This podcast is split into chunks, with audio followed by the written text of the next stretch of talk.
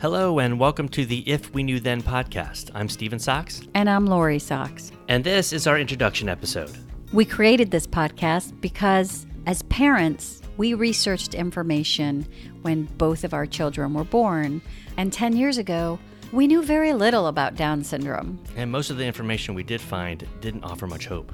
And although the conversation about Down syndrome has changed a lot over the last 10 years, and there's a, more information and supports out there for parents, we thought and hoped that perhaps our experiences, our challenges, and our victories might be able to help someone.